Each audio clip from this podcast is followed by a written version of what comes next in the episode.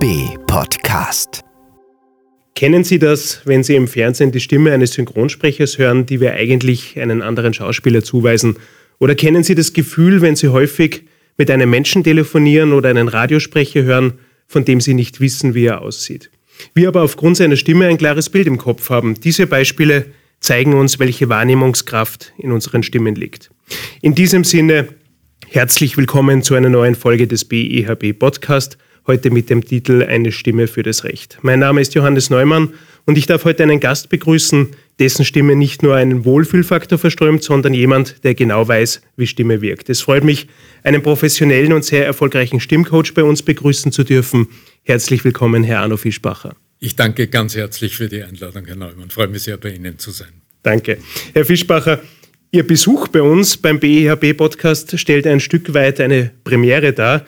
Gewissermaßen handelt es sich nämlich heute um ein Crossover zweier Podcasts.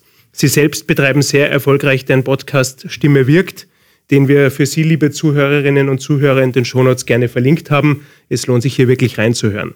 Herr Fischbacher, worum geht es im Podcast Stimme wirkt? Die meisten Menschen heute im Business, aber natürlich auch sonst im normalen Leben, nutzen von früh bis spät die eigene Stimme, aber selten jemand ist sich wirklich bewusst, in welchem großen Ausmaß die Tonalität, der Ton, der die Musik macht, bestimmt, wie das ankommt, was sie sagen. Und äh, mit diesen Mechanismen beschäftige ich mich mit meinem Kollegen Andreas Giermeier in diesem Podcast. Es liegt natürlich auf der Hand, dass die Stimme in rechtsberatenden Berufen, insbesondere in der Anwaltschaft, ein ja, Sie haben es gerade erwähnt, eigentlich ein tagtägliches Werkzeug darstellt. Und von der Besprechung sensibler Themen unter vier Augen bis hin zum Verhandeln vor Gericht, welchen Anteil macht die Stimme bei solchen Themen und Tätigkeiten aus? Hm.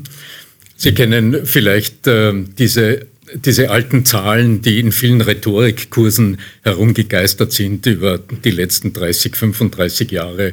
Der Inhalt wäre nur 7% des Gesagten und 55% wäre der visuelle Eindruck, also die Körpersprache, die Gestik, die Mimik und 38% wäre die Stimme.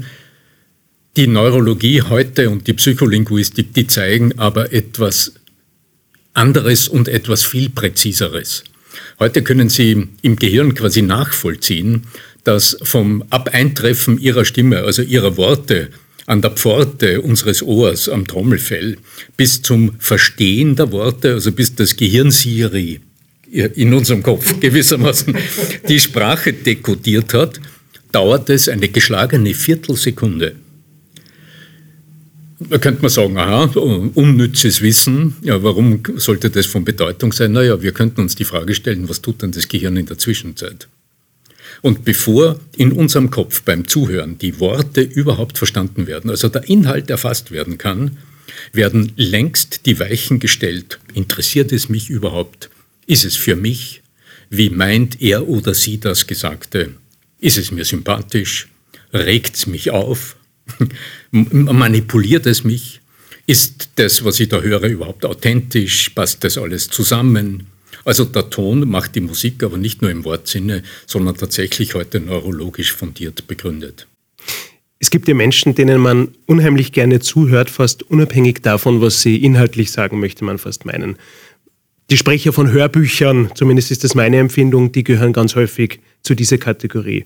Auch Ihre Stimme, wenn ich das so sagen darf, ist eine Stimme, der man sehr gerne zuhört. So bin ich auch auf Ihren Podcast gekommen. Aber ist das etwas, was dem Menschen als Talent gegeben ist oder kann man eine gute Sprechstimme erlernen? Es ist wahrscheinlich wie im Sport oder auch wie im Verkauf oder wie in allen anderen Berufen, wahrscheinlich auch in der Jurisprudenz. Also ein gewisses Talent ist nicht hinderlich, aber Talent ohne Fleiß, sagt man gerne, also ohne Beschäftigung mit der Materie und ohne der persönlichen neugierigen Auseinandersetzung mit den Themen wird auch aus dem Talent nichts Gescheites. Und so ähnlich ist es auch mit der Stimme. Natürlich, die Physis spielt eine Rolle. Also es ist klar, dass Männer- und Frauenstimmen aus biologisch begründeten, also aus, aus, aus eindeutigen natürlichen Gründen unterschiedlich angelegt sind. Frauenstimmen klingen ein bisschen höher als Männerstimmen etc. Jeder Mensch hat eine individuelle Stimme, auch das ist in der Physis angelegt, aber denken Sie es mal anders. Wenn Sie einen Menschen zum ersten Mal hören, was wissen Sie da alles über diesen Menschen? Also im Grunde sind es zwei wesentliche Kategorien, die, Sie unwill, die jeder Mensch unwillkürlich heraushört. Sie hören immer, woher kommt dieser Mensch? Also im ursächlichen Sinne regional gesehen, oder? Aus welcher Weltrichtung kommt der Mensch? Aus dem Pinzgau, aus dem Pongau oder aus Vorarlberg oder, fragen Sie mich, also aus, der, ja, aus einer Stadt? Das hören Sie. Sie hören aber gleichzeitig auch, ob dieser Mensch dort stehen geblieben ist. Also Sie hören heraus, ähm, ja, wo sich dieser Mensch im, im, im Lauf des Lebens aufgehalten hat. Aber ich finde, im Beruf viel dramatischer wirksam ist es herauszuhören, woher kommt dieser Mensch in sozialer Hinsicht? In welchem Umfeld sind Sie aufgewachsen? Welche Prägungen haben Sie erlebt im Laufe Ihres Lebens? Und auch dort stellen wir uns unwillkürlich die Frage, sind sie dort stehen geblieben. Also inwieweit haben sie sich, denn wo wir hineingeboren sind, dafür können Sie und ich nichts. Also das ist ja uns gegeben, okay. Aber angenommen, Sie werden in, einer, in eine Umgebung, in eine, sagen wir mal, weniger sprachorientierte Umgebung hineingeboren. Oder auf der anderen Seite, Sie wachsen in einem Elternhaus auf, wo alle einen unglaublichen Wortschatz haben, Hochdeutsch sprechen, oder? Und jeden Tag nur plappern.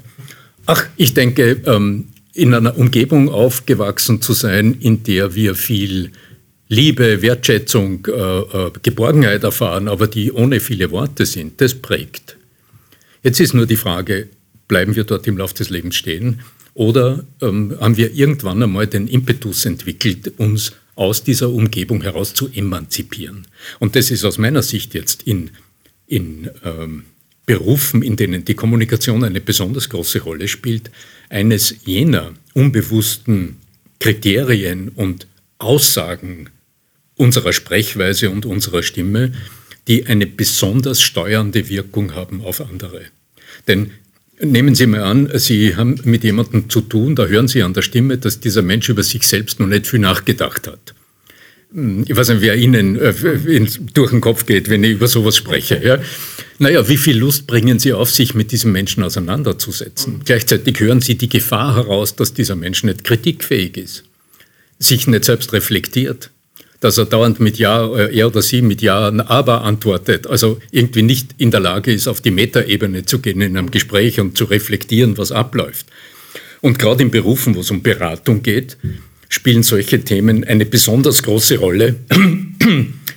Und es lohnt, sich selbst Gedanken darüber zu machen, wie klinge ich und habe ich es in der Hand?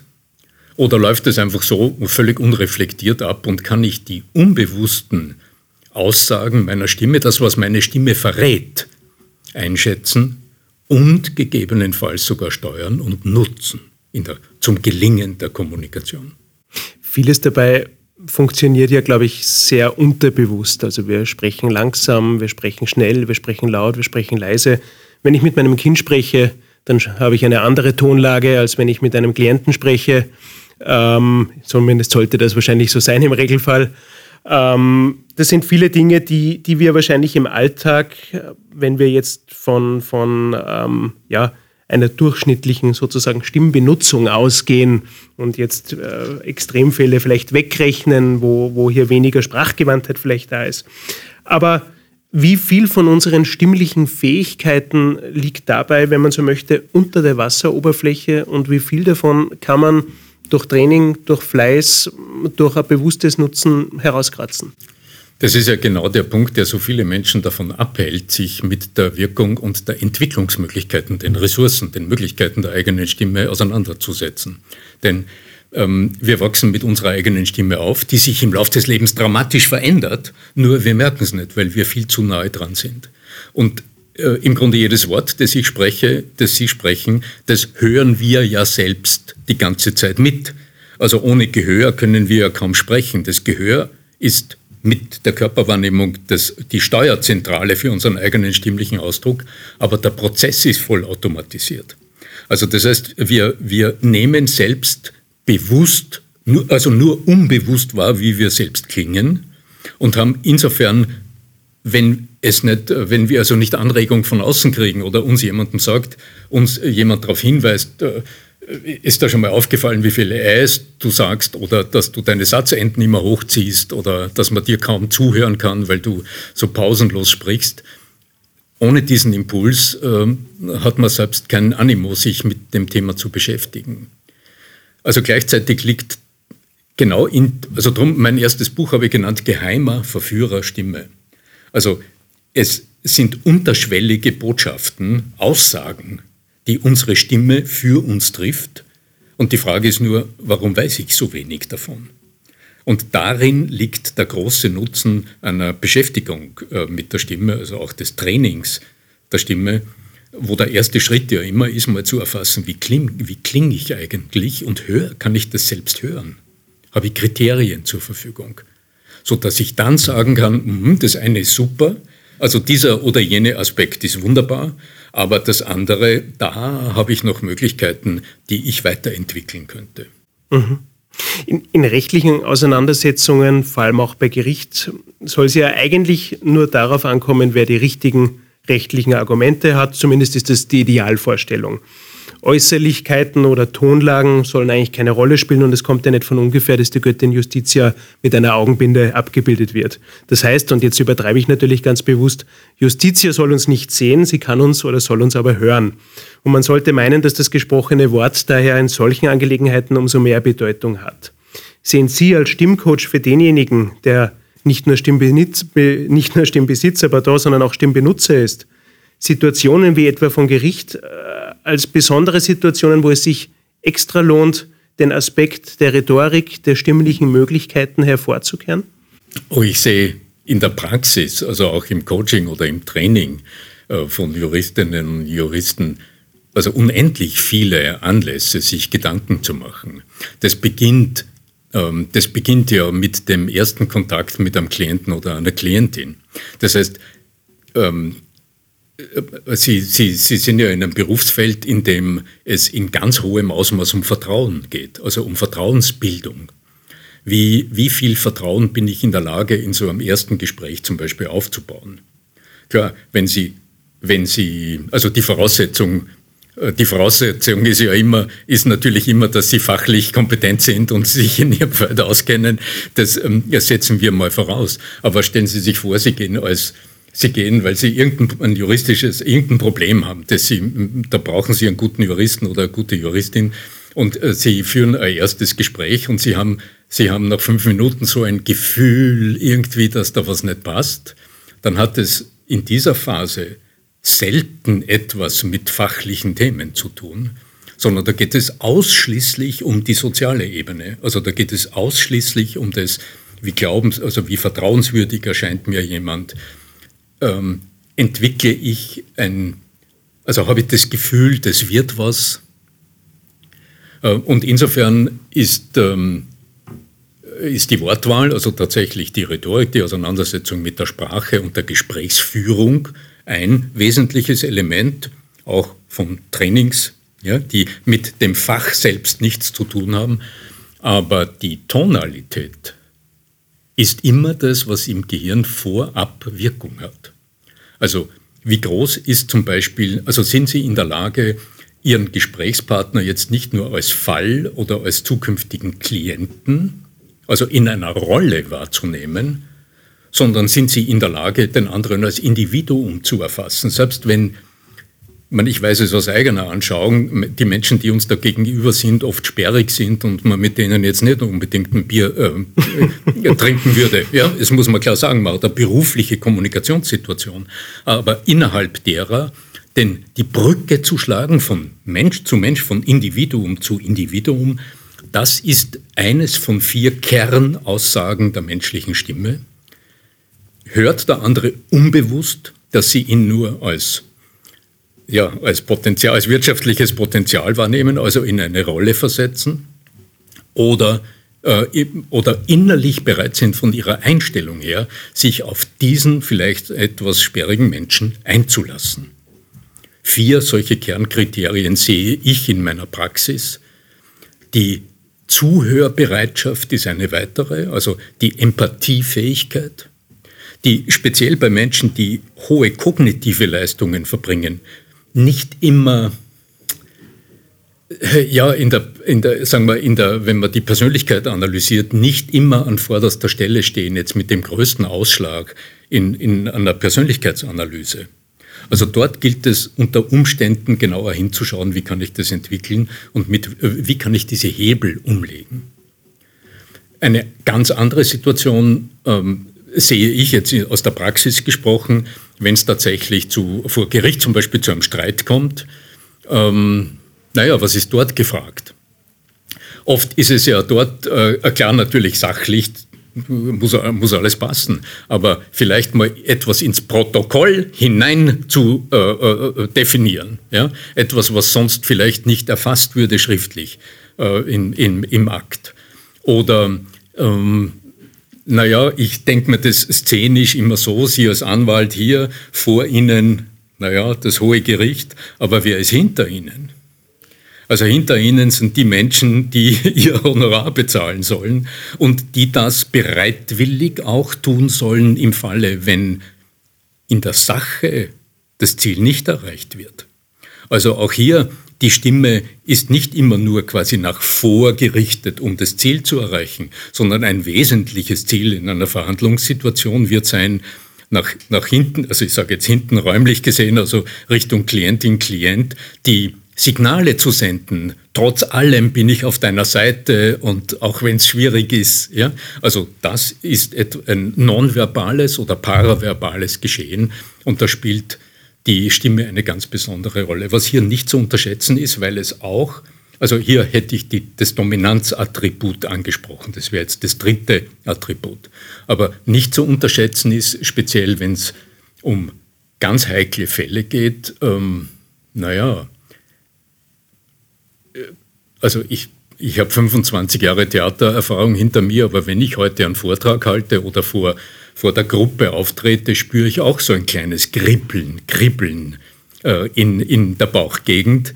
Also wie gehe ich mit der Anspannung um, die oft zweifellos da ist, das kann man ja auch laut aussprechen. Ja? Und ähm, diese kleinen Spannungen sind in der Stimme unglaublich detailgetreu hörbar und mildern den Eindruck von Souveränität, von Sicherheit. Das, was wir ja brauchen, um Vertrauen äh, wieder zu wecken oder Vertrauen zu halten ähm, Richtung Kundenseite oder Klientenseite. Das heißt, wenn wir die, die Stimme als Synonym jetzt für Kommunikation vielleicht sehen, auch für emotionale Intelligenz, dann kann man das eigentlich so zusammenfassen, dass ich selber eine gute Stimme brauche, um meinen Klienten vor Gericht eine gute Stimme zu geben. Mhm. Ja, jemanden eine Stimme verleihen. Ja.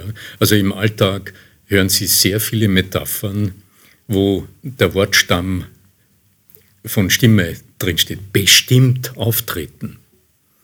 Ähm, die Verstimmung hat was mit der Stimme zu tun. Ja? Ähm, äh, jemanden umstimmen, Zustimmung erreichen etc. Also dass die gute Justitia die Augen verbunden hat, ja, das hat vielleicht einfach auch damit zu tun, dass im Ausdruck der Stimme immer hörbar ist, wie, wie sehr biege ich mir gerade die Wahrheit zurecht, ähm, auch mal im Sinne des Erkennens äh, der Signale anderer, wie weit ähm, sagt jetzt jemand etwas, ähm, naja, was nicht ganz den Tatsachen entspricht, auch hier ähm, ist die Stimme wieder letztlich das Zünglein an der Waage, wenn wir gelernt haben, die Zeichen zu erkennen. Sie haben vorher ganz interessant das Thema Nervosität beleuchtet, wie sich das auf die Stimme auswirkt. Und ja, natürlich, man, man ist vielleicht einmal in einer Prüfungssituation, wo es vielleicht jetzt weniger auf die rhetorischen Fähigkeiten, sondern tatsächlich mehr auf den Inhalt ankommt. Aber es gibt wichtige Termine, es gibt wichtige Verhandlungen und ganz ehrlich gesagt, ähm, ich bin vor jeder Gerichtsverhandlung nervös. Und das ist gut so. Und das ist wahrscheinlich eine, eine, eine natürliche Reaktion, die, die nicht normal wäre, wenn sie nicht da wäre. Ähm, aber welche Techniken gibt es zum Beispiel, um eine solche Nervosität, ähm, ein vielleicht in extremeren Fällen ein sogenanntes Nervenflattern ähm, nicht so weit kommen zu lassen, dass es sich stimmlich auswirkt. Wobei man vielleicht dazu sagen muss, meistens sind es ja nur die ersten paar Momente und dann ist man in seinem Thema schon drin und dann setzt sich das sozusagen auch wieder. Es, es gibt eine ganze Reihe unterschiedlicher, äh, unterschiedlicher Zugänge, aber ganz einfach gesagt, die, der Sense-Focusing-Ansatz ist einer, den Sie jederzeit, auch während der Rede, jederzeit während der Verhandlung nutzen können.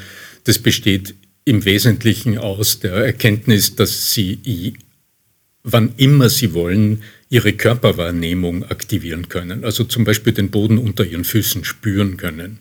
Und wenn Sie das im Alltag äh, trainieren und das, diesen kleinen Schalter umzulegen, das ab und zu trainieren, dann werden Sie im Moment erleben, dass Sie die Selbstführung wieder erlangen und in dem Moment das drängende Gefühl, das da auftaucht in der Nervosität, also quasi der, der, die, die Flamme unter dem Druckkochtopf, der fest zugeschraubt ist, ja, äh, zurückgedreht wird und wir im Moment ähm, wieder Herr oder Frau unserer selbst sind und insofern steuerungsfähig und wieder wach in der Lage sind, den nächsten Schritt zu wählen. Auf der anderen Seite natürlich jede kleinste Stimm-Warming-Up-Übung. Das allerdings empfiehlt sich weniger vor Publikum, sondern eher in einem geschützten Raum. ja, ähm, erweitert nicht nur ihre Selbstführungsfähigkeit, weil sie dadurch ein klein wenig über den Schatten springen kann, unglaublichen Spaß machen. Ähm, gut ist, wenn man dabei für sich alleine ist. also ich tue das vor Auftritten oder vor, äh, vor wirklich herausfordernden Situationen, suche ich mir einen stillen Ort, äh, schaue, dass äh, ich alleine bin und ja, schüttel mich mal durch, um das Adrenalin abzubauen und gleichzeitig also gleichzeitig wärme ich meine Artikulationsmuskeln auf und klinge prägnanter. Was ja gerne übersehen wird ähm, im, im Lauf der Zeit, die Muskeln spannen, das ist einfach der, Lauf der Dinge und dadurch wird im Alltag die Artikulation immer weniger äh, äh, äh prägnant. Dadurch fällt es den Menschen, die uns zuhören, weniger leicht uns zuzuhören, weil das Gehirn muss mehr Arbeit leisten, um zu verstehen, was wir sagen. Also die eigene Wirkung äh, steigern mit ganz wenigen Warming-ups. Das ist äh, eine 10-Sekunden-Geschichte, gewusst wie. Auch das ist etwas, was man trainieren und verfeinern kann. Ja, das ist äh, also das sind so kleine Elemente, die in jedem Praxistraining äh, einige Minuten äh, benötigen, weil das hat man schnell verstanden, da muss man nicht lang darum herumsprechen. Den Einfluss der Sprachmuster auf die Stimme allerdings das ist, finde ich, besonders interessant, weil die meisten Menschen verstehen unter Stimmtraining, naja, das Herumkauen auf einem Sektkorken, wie man es lange gemacht hat, um die Artikulation zu verbessern und äh, langwierige Stimmübungen zu machen, die man dann sehr oft wiederholen muss. Die heute, die, heute zur Verfügung stehenden, sehr, wie ich finde, sehr intelligenten ähm, äh, Ansätze, die auch aus der Neurowissenschaft kommen und die sehr viel mit sich mit Sprache beschäftigen, die regen mehr den Verstand an.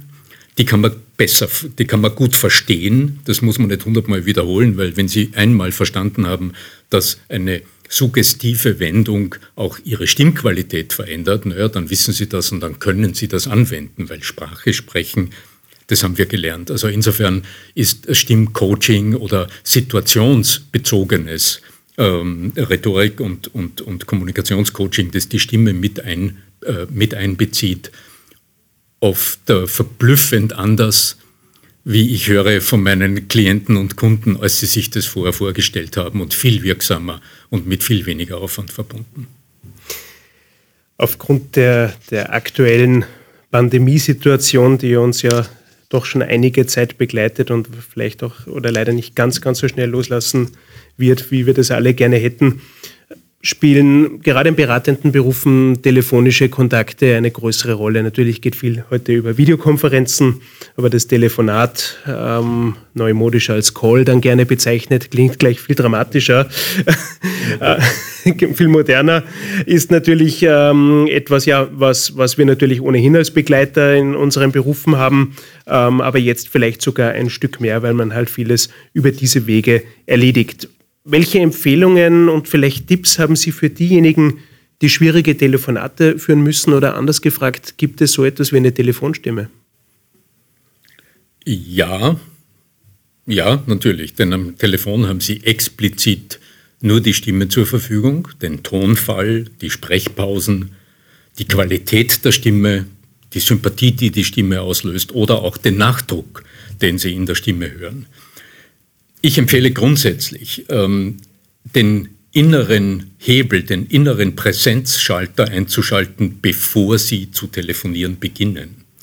Und das ist ein, äh, ein, eine einfache Routine, die aus nichts anderem besteht, als wenn Sie jetzt wissen, ich will jetzt telefonieren, als allererstes verändern Sie Ihre Sitzposition.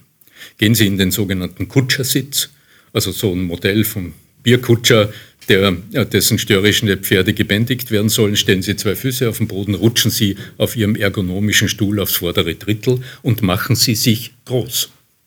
In dem Moment werden Sie, ob, ob Sie wollen oder nicht, Ihre Körperwahrnehmung einschalten. Sie haben Kontakt zu sich selbst sind also in dem Moment selbst steuerungsfähig und die Qualität ihrer Stimme hat sich dramatisch verändert. Ihre Stimme ist tiefer und durch ihre Aufrichtung, das wirkt aufs Zwerchfell, aber da könnten wir uns jetzt noch Stunden unterhalten, das lasse ich einfach weg, muss man nicht wissen wie. In dem Moment ist ihre Stimme tiefer, voller, eindrücklicher und das Beginn, der Beginn ihres Telefonats, der ja immer der Schlüssel für den weiteren Verlauf ist, wird ganz deutlich prägnanter abspringen als sie es vielleicht sonst gewohnt sind. Das heißt, vielleicht etwas übertrieben dargestellt, äh, derjenige, der beim Telefonat im Bürosessel weit zurückgelehnt liegt und die Füße am Tisch hat, das hört man ein Stück weit auch im Telefonat, im Unterschied zu dem, der vielleicht am Steharbeitsplatz entsprechend einen durchgestreckten Rücken hat. Ja, ganz genau. Das wäre das Optimal, äh, das Optimum. Also beim Telefonieren stehen oder auch beim Präsentieren äh, auf Zoom oder auf Teams sich ähm, einen Tisch zuzulegen, den Sie in die Höhe fahren können, damit Sie wirklich aufrecht arbeiten können.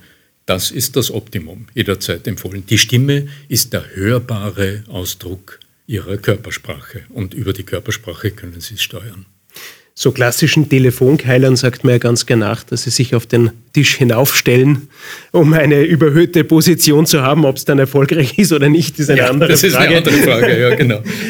Aber vom, vom Stimmlichen her würde das sogar Sinn machen, auch wenn das Produkt, das er verkaufen möchte, vielleicht keinen Sinn macht. genau. Jetzt Stichwort Pandemie viele Besprechungssituationen oder auch ja, ganz aktuell Verhandlungssituationen vor Gericht, die finden derzeit äh, aus guten Gründen äh, mit einer FFP2-Maske statt.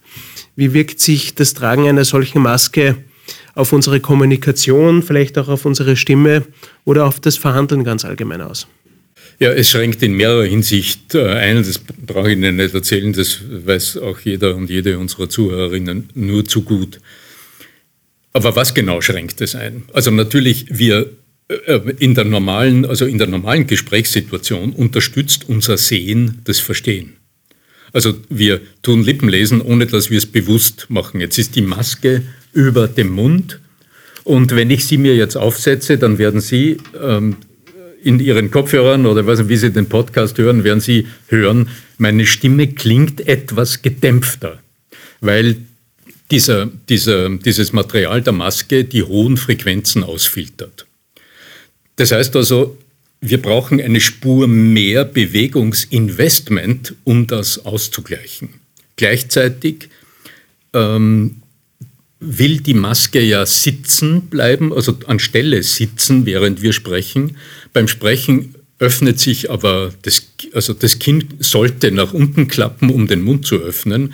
Dadurch würde die Maske jeweils verrutschen, also öffnen wir den Mund weniger beim Sprechen. Das ist ein Reflex, der den meisten Menschen gar nicht bewusst wird. Und dadurch wird zusätzlich die Sprechweise eingeschränkt. Das heißt, wir sprechen ein bisschen maulfaul. Hier gilt es dagegen zu arbeiten und im Grunde heißt es, übertreiben Sie während des Sprechens, wenn Sie das Gefühl haben, Sie übertreiben in der Artikulation schamlos, dann haben Sie vielleicht 75 Prozent Ihrer Möglichkeiten erreicht. Lieber Herr Fischbacher, herzlichen Dank für Ihren Besuch bei uns im Podcast und für Ihre Einblicke in das, was wir alle täglich nutzen, nämlich unsere Stimme. Ihnen, liebe Zuhörerinnen, liebe Zuhörer, danke, dass Sie unsere Stimmen heute gehört haben.